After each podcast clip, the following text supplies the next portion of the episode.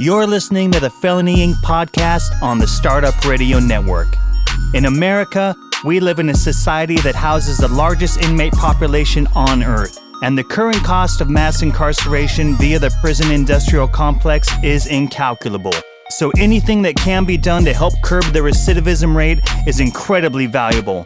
That's what we attempt to do, one show at a time and one guest at a time. Each week, we interview felons and non felons attempting to make the world a better place for those currently incarcerated, families, and communities affected by the big business of prison. Felony Inc. podcast airs every Friday morning at 10 a.m. Pacific Time.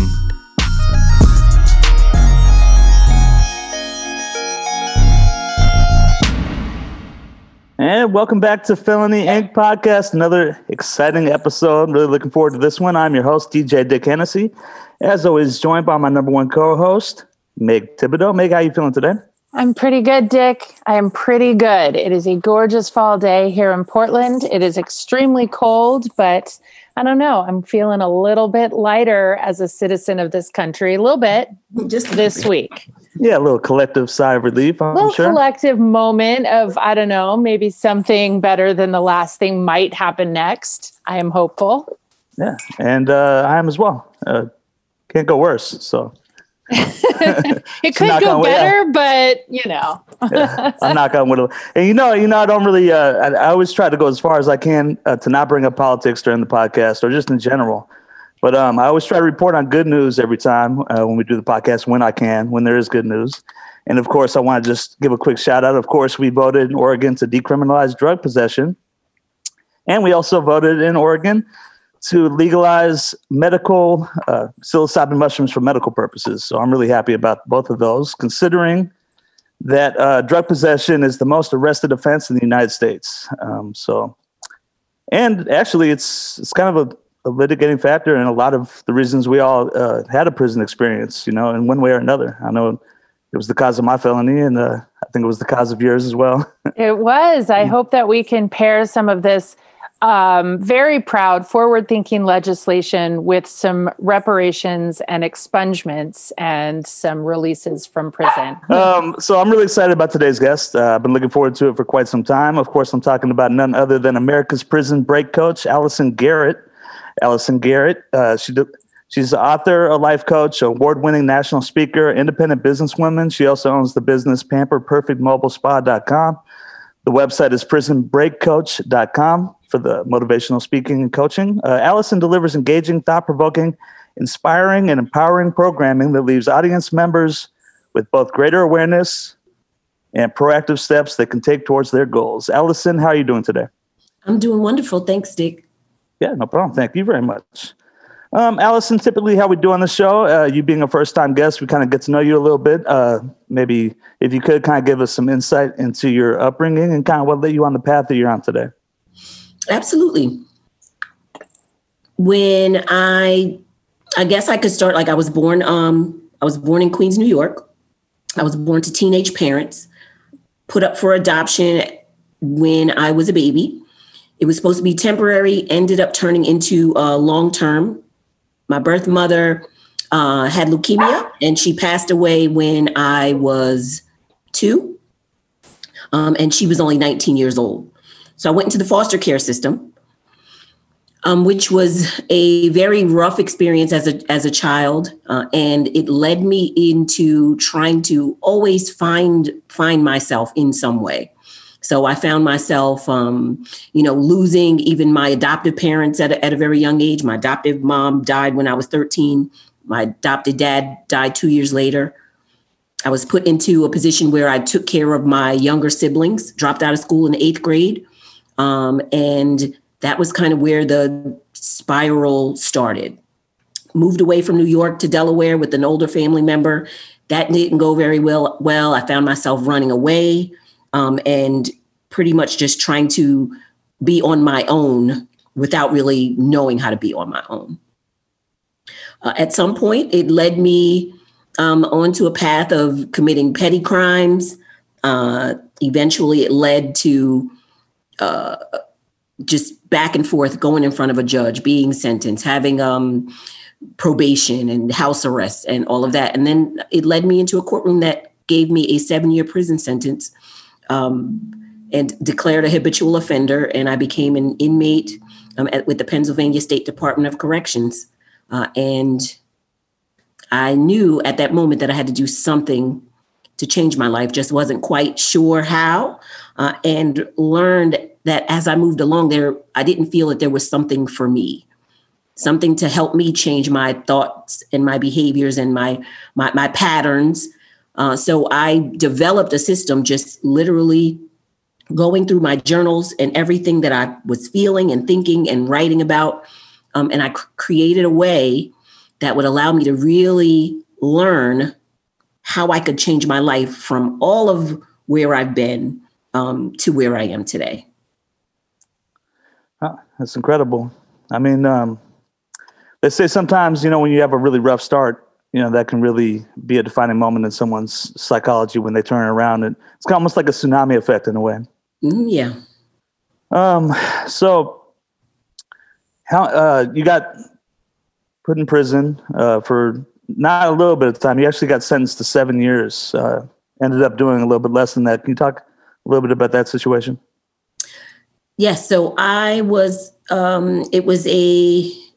It was a, a forgery case, and the judge that I had was known to be very harsh with any c- crimes dealing with finance. Um, so while my, my sentence was considered pretty harsh, it was within the guidelines based on um, you know what what those were at that time because the situation was considered mitigating. At that point i had had seven felonies. And i had never been to prison before then. When i went in i knew that it was going to go in that direction at some point um, and i asked to be able to prepare because um, i had two small kids at home and this was pretty much a secret from my entire family. So no one really knew where I was going. And I just assumed that I would come home. Um, and he denied my request, and my sentence started that day. So, to say the least, um, a, a, very difficult situation, um, not only just my my being incarcerated, but then not really knowing what was going to happen to my kids, how that was going to go, and even the fact that you know I did do less time. I I was paroled after two and a half years, but that's not the, the understanding going in. Like in my mind, I felt that seven years could go by, and that would be the the time that I would be released. So uh, it it was prison was an experience that was very frightening um, in the beginning, became something that I learned to adjust to. It was it just became my new way of life. Um, and i just wanted to really do something positive. So i used that time to do research on what could i do after this period of incarceration where no one could to- tell me no. Like i knew that odds were stacked against me. I researched and learned that in my state there were 218 professions that i could not be a part of like i couldn't even be a landscaping architect if I wanted to, um, just based on the fact of having a felony. So I felt like it was an an, uh, an uphill battle um, that I didn't want to stick myself in, and started to think of things that I could do without of all the all the limitations and restrictions. Um, and then I came up with the idea of a mobile spa. So that was the first idea of everything. Uh, before writing, before motivational speaking, the mobile spa was the first concept you came up with.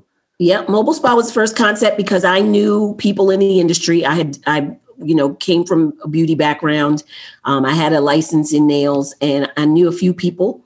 So originally, it was just to you know earn enough money to maybe supplement what I you know what I would be making um, coming out, knowing that I wouldn't be able to get a job that was going to pay me you know um, a livable wage. Um, so I started inviting people over and asking them to get their friends and family together. And it literally grew in a very short period of time.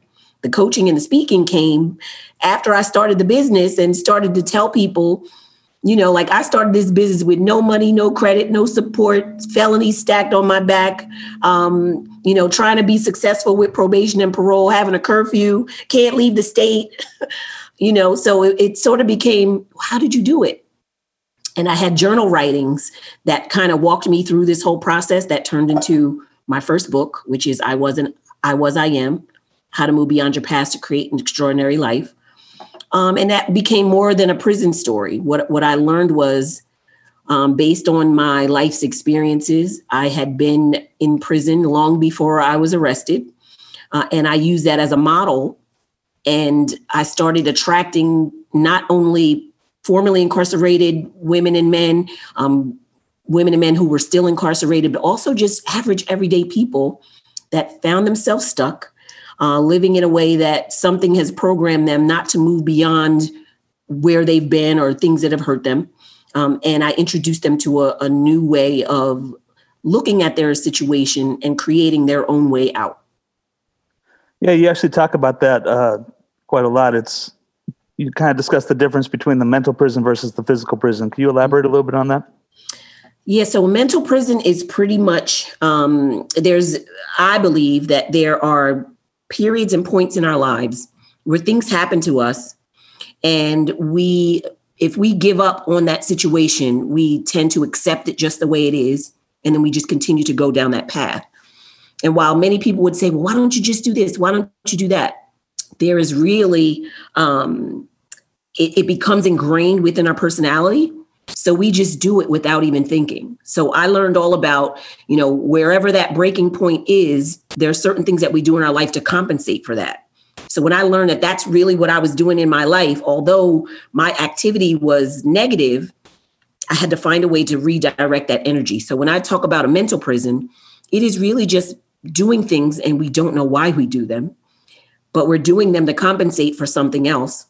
Uh, and although it may not necessarily lead anyone into physical handcuffs and shackles, these are people who are living just average and ordinary and below their potential and waking up every day and going to work and hating their job or being in a relationship that doesn't serve them anymore, um, living with bitterness and anger towards something that you don't even know what that is. So I think that that's where the correlation comes in from mental prison long before physical prison. I just took a path that led me to commit crime um, that had me st- just stuck for for a very long time. You know, it's interesting because we can put statistics on like the percentage of population that's in physical prison.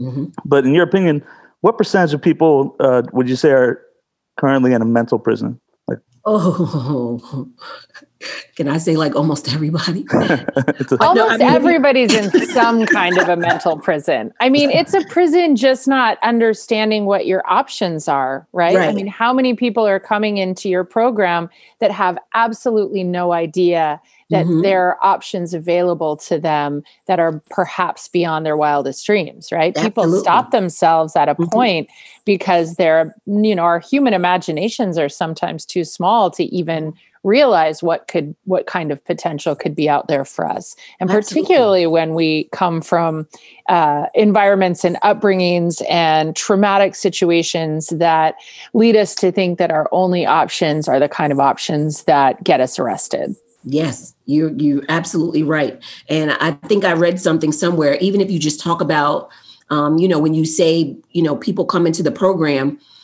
what's you what what's ironic is one of the things that they'll always say is i'm like well what do you want? If you could just just one thing what is it that you want? And 90% of the people say they want to be happy. But then they don't know how to elaborate on what that even looks like. I'm like so what does hap- what does happiness look like to you? I don't even know. I literally take them through almost like just pretend you're dreaming like you wake up in the morning what do you see? What's you know what kind of blanket is on your bed? Is there a candle burning? Is someone making you breakfast? Is there a window? Are you in the woods? Are you in a uh, in a building where you can see overlook the city? You really have to get back to the point where you dream about this life that seems so impossible but when things happen to us over time we just continue to get buried and buried and buried um, with just life's experiences trauma that we've never healed from. Um, and then we tend to forget. We, we, we forget what our potential is and and our capabilities. And to your point, um, definitely don't see any other options. You're like, this is my only way. I think this is, you know, we we mask it as I did this for my kids until you really dig a little bit deeper. I'm like, no, I kind of did it for me. I just thought it was for my kids because if it was for my kids, I wouldn't be away from them right now. So it's just a lot of realizations and some some tough conversations and acceptance that happy piece i think is so interesting and is such a um, has such an interesting analogy to prison i found when i was in prison it was so strange that somebody was telling me that on this particular date would be the date that i would be free mm-hmm. and i found that really stressful to my brain you know mm-hmm. i had mm-hmm. lost all of my rights and uh, my identity and all of these things had been taken away but i didn't feel that i should be also told when i was going to be free and that you know for many people in prison certainly the date that they get out of prison is hardly a sentence for new freedom. It is hardly oh, an opportunity to experience more freedom. So what choice do we have? And that choice is that internal freedom right? And it's so Absolutely. interesting. I'd be curious how you help people even define happiness when um, i feel like so many people just like that prison that date comes and i will be free even though i haven't taken time to even uh, analyze what that freedom even looks like or what it means. And when people come to you and say i want to be happy how do you help mm-hmm. them understand that happiness is so much more than just a state without discomfort Oh, that I love the way you put that. I might have to take a note on that. the state without discomfort. So, how I help them um, get through that piece of it, um, it is it, it's a process of disconnecting more from your outer identity and connecting more with your inner identity. So, um, and I think you said it a little bit earlier, just that whole identity of not knowing who you are or losing that when you when you go to prison, right? So you become an inmate, you become a number, um, you become just like everyone else. There's not necessarily any special privileges for you. Um, but what does that mean? So I, I walk people through. All right, there's a list of all these things how you identify yourself. I mean, if I identified myself, I'm like, you know, I'm a uh, I'm a, I'm a black woman and I'm a mom and I'm a wife. And, you know, we, we get into all these things. We get into our political affiliations. We talk about our religion and our, and our race and, you know, where we live and what we drive and our roles in, in the world. But when though, when we don't have those, we're lost.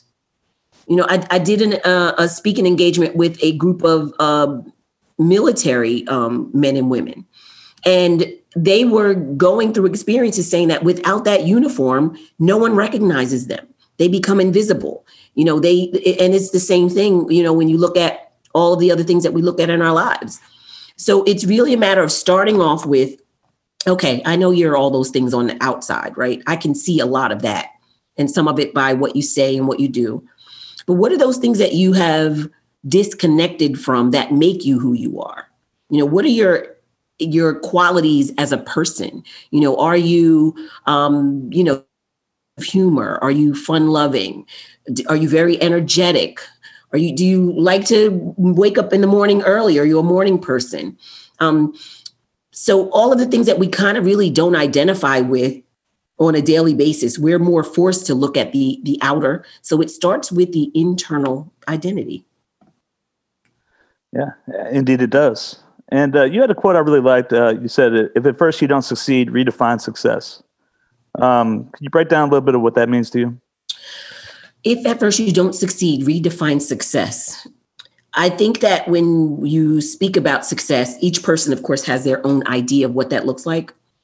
But I think me saying, if at first you don't succeed, redefine success means that at any point in time in our lives, we can move the needle on what success looks like, right? So originally, if someone says, you know, I just want to be happy, me, when I was going through the toughest times in my life, all I want, I wanted to be normal. Now, at that moment, I don't know what being normal meant, but that was all I wanted. I wanted, I didn't want to be this person who did things like only 10% of the population. I wanted to be more normal like everyone else and then as i gain more um, sense of, of who i am and, and what that means now okay i'm pretty i'm pretty normal. Now i just want to stay free right? So i want to make sure that i'm working diligently with you know the conditions of my probation or parole you know? So success when you continue to redefine it it just means that where you are it's subject to change. We have this idea that you pick something and you be successful at that one thing. And that's typically something so far away, we never really get there. It's like running a race that you've been, um, you know, bogged down with uh, heavy weights that you can't make it to the other side. So for me, redefining success means along the way, you can you're allowed to change it, you're allowed to move it, move the needle to something else. It could be success in this day. It could be waking up in the morning when I feel terrible and and getting a shower for some people, or uh, you know, being able to do some things that you don't get to do. So redefining success means don't be tied to any one thing that's this dangling carrot that's hanging from your forehead that you never never reach. You move it as you go. That I love that concept. It reminds me of um, this book called The Psychology of Flow. It's Mihaly Csikszentmihalyi. It's a doctor on this. He's kind of like the premier doctor on flow states, and he talks mm-hmm. about what you're talking about right there. Which I just love this concept that, like, say I want, I have this goal, I want to win Wimbledon, or I want a million dollar company, or mm-hmm. I want whatever it is that your goal is. There's a million little goals between right here, right now, and yes. that and what you said, move the needle. Some days my goal's got to be get out of bed in order yes. to achieve that Wimbledon win. Some days it's, you know, win that one match. Some days mm-hmm. it's win the big match. You know, there are some times that we're able to um, imagine great goals, and some mm-hmm. days we've just got to make the small movements. I feel like that's brilliant. You're teaching people that. Yes, thank you. That's yeah, really that's that's it. I mean, that, that was it for me. It was, you know, I wanted to own a business, um, but if if my mind is always there, I'm like, right now, I need to make sure that I'm doing things that I'm supposed to do just to comply with the, the, rules and regulations, you know, after incarceration. It's like, okay, I'll worry about that later, but right now I just need enough for this, you know. Right. Um, and there's a concept. Uh, I read a book. Um, I read a book once um, by Stormie Omartian, O. Martin, and um, it's just enough light for the step I'm on. So that's kind of like it. It's like the illumination comes just on that step, and that's all I need for today. And then we'll worry about the next step the next day. I love that. And the self care things like how do we create a strong container for ourselves so that we're ready to receive what's about to come, so that we're ready to receive what it is that we wish for? Absolutely. Well, a lot of times we're not ready, or it when it comes, we don't recognize it because we're so, you know, we're so bogged down to um, you know just that whole thought and idea of what it's supposed to look like. Well you know it might it might already be here. It might be presenting itself just in a different way. So it, it gives you more more clarity as well. That's amazing. That's beautiful. So we need to stop real quick and take a commercial break pay a few bills and we'll be back in just a moment. All right.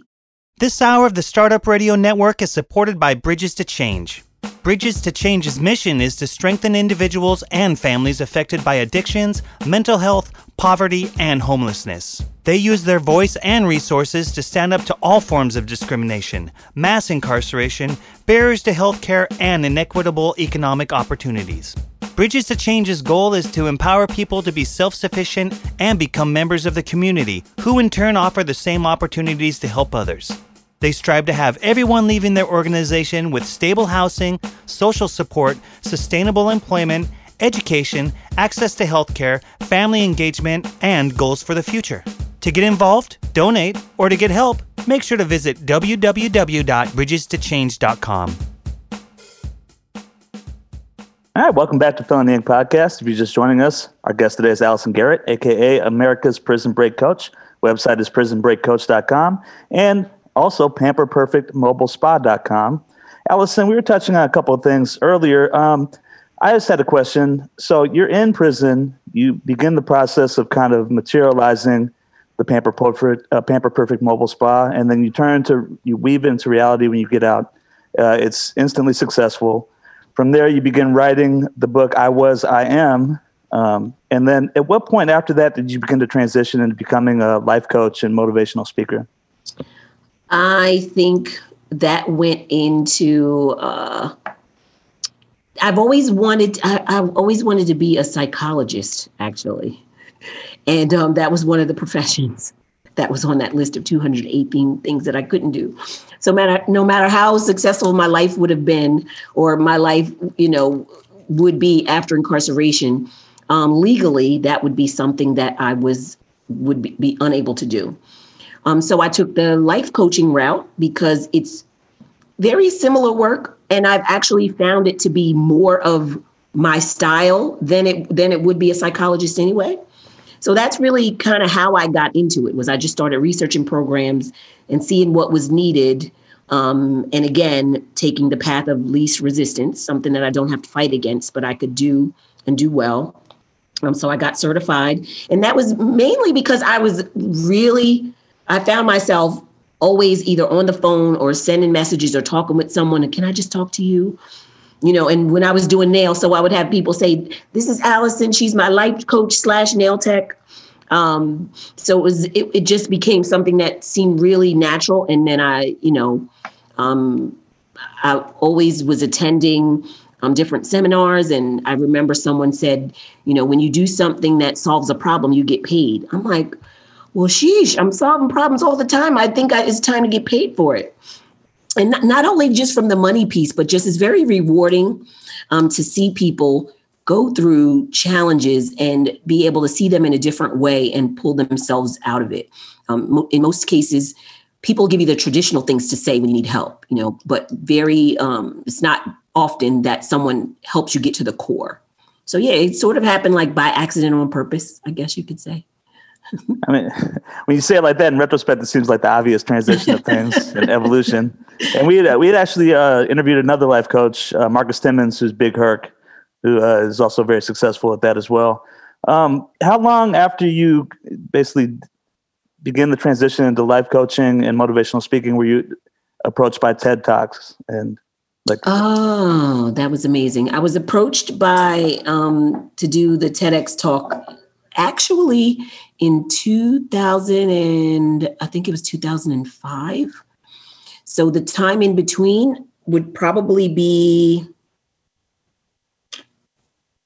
I don't know. I'm having a um, brain fog, but it, it was several years. Um, and I had met a lot of people along the way who had heard me speak. Um, and then so I was nominated by someone to do a, a, a TEDx talk. And the ironic thing about that was they were pitching me to do it was the first TEDx talk that was actually done inside of the prison. It was in the women's prison in Wilmington where I lived. Uh, and that was the one that they really wanted me to speak at. And the organizer said that uh, he didn't want to limit me to doing a talk inside of the prison. He wanted to wait for more of a, um, a main stage opportunity. So I waited for the next go round, and and there it was. And you took it and ran with it. I mean, I saw that, and I saw a couple other videos of you giving uh, speeches, and you came out full orange jumpsuit, mm-hmm. shackles on, uh, and then at the end of the speech, you just shed everything. And yes, and uh, again, that goes right in line with the psychology of everything. Is that uh, how did you get that idea to do that concept? Um, I think I was at a uh, at an event. It was a marketing event, and one of the one of the women who was doing the the um the teaching um said the phrase like it just came out of came out of nowhere. She's like, "You really like the prison break coach." And she's like, you can, you know, come out of those handcuffs and come out of those shackles and take off that that jumpsuit. So it was like, oh, I, I took it literally. And um, I, I, also understood that it was a way for me to be remembered.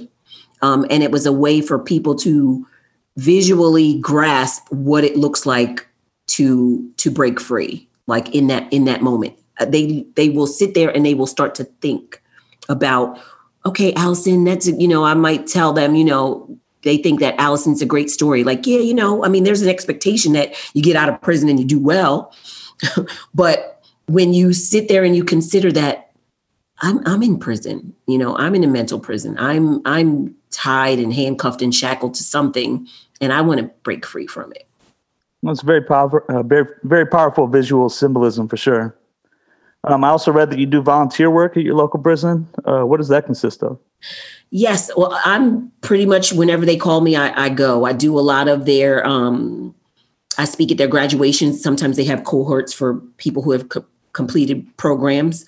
Um, if they've done anything with a cognitive skills program or thinking for a change. Um, and just, I'm just always available to give motivation, to give inspiration. Um, I consider myself a peer mentor. Um, I know when I was incarcerated, it was great to see people come in and volunteer and share words of wisdom. Um, however, there was always that little piece in the back of my mind, like they really don't, they really don't understand what I've been through. It's like I appreciate them coming in because anyone to take their time out to, you know, to, to visit prison, to volunteer their time, totally grateful. I just often wondered how relatable were they to me? You know, did they ever go home and their electricity was off or they got locked out of an apartment because they didn't pay their rent and they had to break in so they had somewhere to stay the night or you know working on a job and uh, you know getting fired because your attendance was poor you didn't have a car you know getting off the bus and not having an umbrella and it's pouring pouring down rain and like all those things i'm like that's great but you know, it would be nice to, you know, I think my prayer became I wanted to meet someone that had overcome like me. So I don't take it lightly. And, and I believe that the just the messages received not i don't want to say better than but but i think it it resonates better with people who are currently incarcerated or formerly incarcerated and they hear from someone who went through the experience who had the traumatic experiences growing up and now i'm doing something um, that no one could really say I couldn't do. So that in itself is like just that peer that that peer mentorship. I couldn't agree more with that. I feel like that, you know, what you're saying really resonates with me. I had a similar experience in prison. It's hard to sort of put your finger on it, but there is a energetic difference in somebody who comes into the prison to help folks that are less fortunate than themselves mm-hmm. and somebody that comes into a prison um, with a similar experience and the ability to absolutely humanize the folks mm-hmm. that they're working with. Because when you're an inmate and have such a have had such a identity strip, mm-hmm. you know, you feel so much like property in so many yes. ways. And just having someone come in and see you as a human being with mm-hmm. potential and value in that moment is an amazingly healing experience. Absolutely. That that would be a great way to put it, just a healing experience. It's like, wow, okay, now there's hope. Mm-hmm. You know, mm-hmm. I, I might have I might have thought that I could do this before, but now, you know, and I make myself available like just, you know, I'm not very private people can find me, connect with me. Um, you know, um, because I believe that that's a part of it too. Is you need more than just the, you know, like it's easy to put resources in front of someone, but sometimes you kind of need to hold a hand getting there and mirrors you know just being able to be a mirror for someone i think dick and i talk about that a lot on this show is how mm-hmm. we can you know by what we're doing just shine a light on the possibility by by inhabiting the work right? Yeah. Yeah. Doing the thing like you're saying. I feel the same way, you know, as like this thing was missing from my prison experience. Mm-hmm. What should I do about it? Mm-hmm. Well, I'll go ahead and become that thing. Right. Yeah, Absolutely. I'll be that. I'll be that for someone else. Yes. Yes. Yeah. That that's is, beautiful. That is, you're doing that. Is. It's awesome. Yeah, I'm a big uh, believer in the more you give, the more you get. And, oh, um, yes. It's definitely better to give than to receive. I know we don't understand it when we're children, but when we grow up, it makes perfect sense. yes. Um, uh, just shifting gears, I kind of wanted to go into the Pamper Perfect mobile spa a little bit. Um, first of all, it operates in 11 cities across the U.S. Um, and right now, it's the go-to for an on-site spa service provider. Right now, at home sales is kind of perfect uh, for COVID and everything mm-hmm. like that. Uh, I'm imagining your transition or your pivot wasn't that substantial. Like you almost had, we're in the perfect position when this whole thing happened. Uh, what has been your experience with that since the whole transition? Um, transition meaning with what we're currently dealing with. Yeah. Say with it again. with coronavirus. Okay. Yes. Um, actually, uh, it became more difficult um, because the restrictions in every state were different. Um, and then there became the challenge of, uh, if you think of supply and demand, at some point we did have a lot of demand, um, but not enough people that were uh, willing to to work. They were either still afraid um, of the virus itself or things surrounding it, um, or maybe just feeling like choosing that sacrifice. So during the pandemic, during that those first three months, I went from, you know, from from March to to uh, June is our highest grossing months for for the business in itself, and it went to zero. Um, and it's still now very slowly. Each state has different regulations, so that's a little bit, uh, you know, challenging to maneuver through. And then again, when I get requests, I can't always fill them because I have a lot of people that are still considered furloughed for a lot of different reasons. Um, I do see, you know, there's definitely an uptick maybe within this past month. Um, you know, people are still trying to, you know, get celebrations together. We're trying to find ways to do it safely. Um, so the, the pivot had to occur. And I was kind of really doing a lot of research on what other you know what other companies were maybe saying or suggesting and using that to figure out what we could do um, but still you know still pushing through that still pretty much challenging in, in this day and time. Well, you yeah. probably serviced a lot of weddings, and the wedding industry took a massive nosedive. But there's Absolutely. a world where now people are feel like are kind of getting together, and maybe six people or seven people in a mm-hmm. large space might yes. be able to hire you guys, and with enough protective equipment, probably you can do a safe manicure or foot soak. Yes. Yep. Yep. So we we have transitioned in that way, um, or even just recently, like we have a we had a um, event scheduled for next weekend in one of the cities, and now the um, the groom has COVID, so they can't even get married. So there's there's still a lot of fear surrounding what's happening. So there's we don't really have a balanced mix of clients as well as people wanting wanting to work or it being worth it. You know, I might have one a, a call for one person um, but do I have anyone that's willing to go just do one? You know, because we're typically used to working with at least six. Um, so just looking forward to to the movement. I think um, what it's done is it just caused me to talk about some some other things. You know, this is still not much different from you know escaping the prison. Like, how do you pivot? What can you do? Uh, so you know, I've I've done some some classes. We everything turned to Zoom um, we just learned to navigate navigate through it because the world doesn't stop and the bills still need to be paid. Yeah speaking of navigating to zoom and just you know having trouble kind of getting together uh, you're working on something right now the prison break group experience. Uh, what is that and how is how is that going for you right now? Yes so um, i've done a couple of group experiences uh, po- uh, you know, like after the the shutdown, uh, and it really came from um, I posted something on my social media page, and I asked people, "What did you learn from this experience, uh, and what will you do with what you learned?" So hundreds of comments. Like i learned that you know family is important. I appreciate my time at home um, simpler things in life you know like all of these life lessons. But very few people said what they would do with it So I'm like, okay, that's not good. It's like we have all this enlightenment and we recognize something, but now what do we do? So that was how it started. It was, you know, you've learned a lot of things. What will you do with what you learned? Uh, and the group experience, it's a, uh, a very intimate group, uh, group coaching. Um, six women are selected uh, based on, you know, what their needs are, where they are, and to see if they're a good fit for the program. But it really starts with all of the things that we were talking about today. It starts with that identity, um, walking them through. And what I've learned is a lot of uh, women like to connect in a group setting um, a lot easier than maybe one on one because now they feel someone else shares something and they don't feel as hesitant about sharing it. Um, they can work, you know, talk with each other. It build, helps build relationships.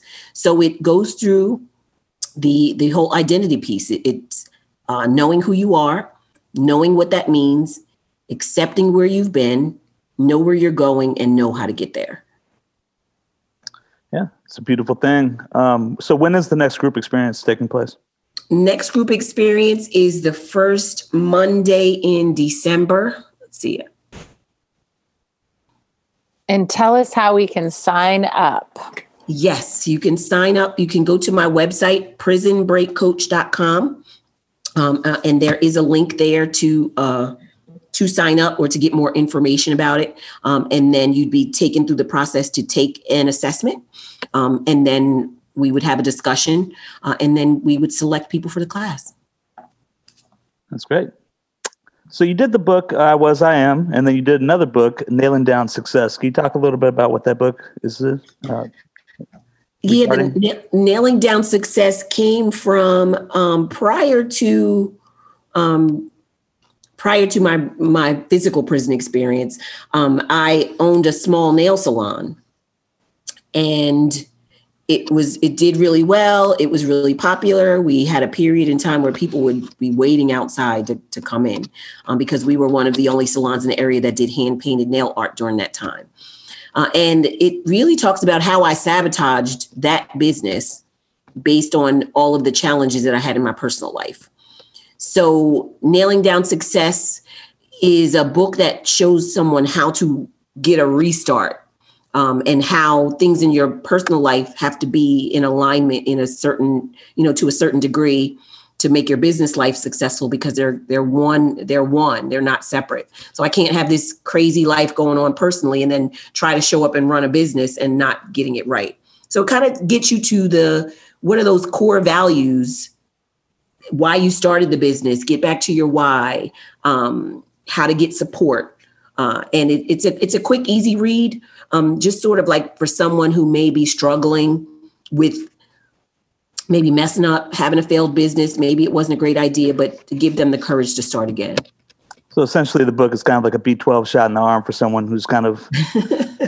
yeah, it's like, oh, woe is me. I did that and I messed up. I'm like, hey, me too. Guess what? This is what you got to do. Follow a few of these things. No, get you know, get down, do it again, um, and again, being an example of of how that can be done.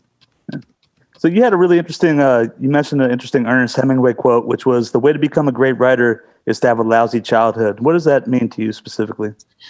Uh, I think I've always uh, I'm a studier of people and success stories, and I think I saw that quote, and then I started digging a little bit more into what his life was like, and um, it wasn't pretty. It it wasn't good at all, and and I think that when you when you look at people who have been through something or your childhood is traumatic, if you can come out of that and you're able to share those experiences, our stories are what helps connect people and helps free not only ourselves but free others.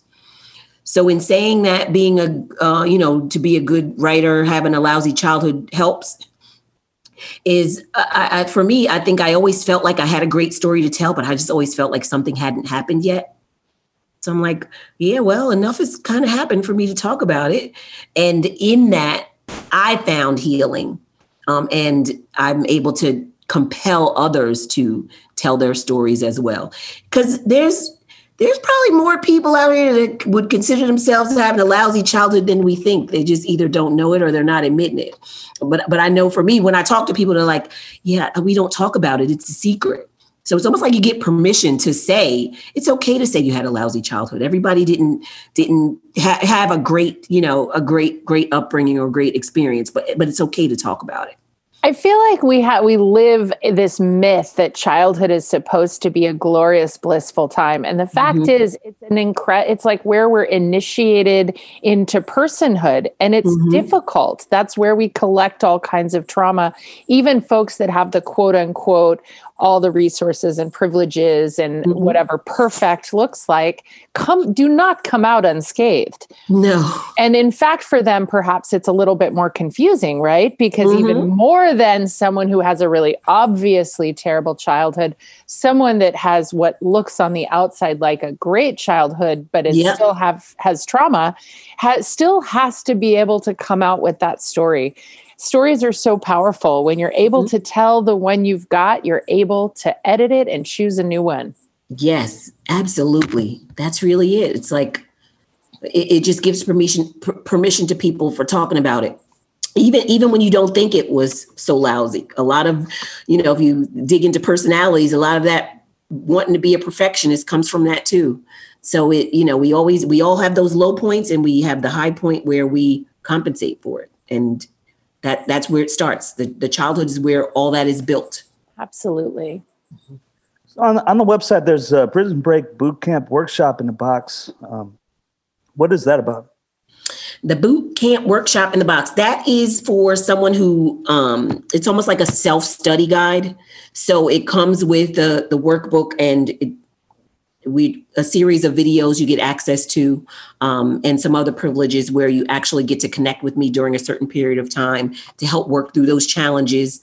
Uh, and it's a it's a step by step but more for the person who uh, like at home like you can i can read this i can understand it i can work through it i can ask questions um, but all against starting with that whole um, identity piece knowing knowing who you are yeah also on the website there's five uh, simple strategies to break procrastination now i know me personally I don't. I don't like to admit it, but I think we're all kind of guilty of procrastination in some uh, form or another. Uh, can you give us one of the simple strategies? Yes. So I would tell you to take out your phone and look at your calendar. For most of us, we we procrastinate because we don't include ourselves on our calendar. Uh, most people, once they start going through it, they see I have a doctor's appointment. I got to take the kids to soccer. Um, I got to go take mom grocery shop, and it's like nothing is on the calendar for us.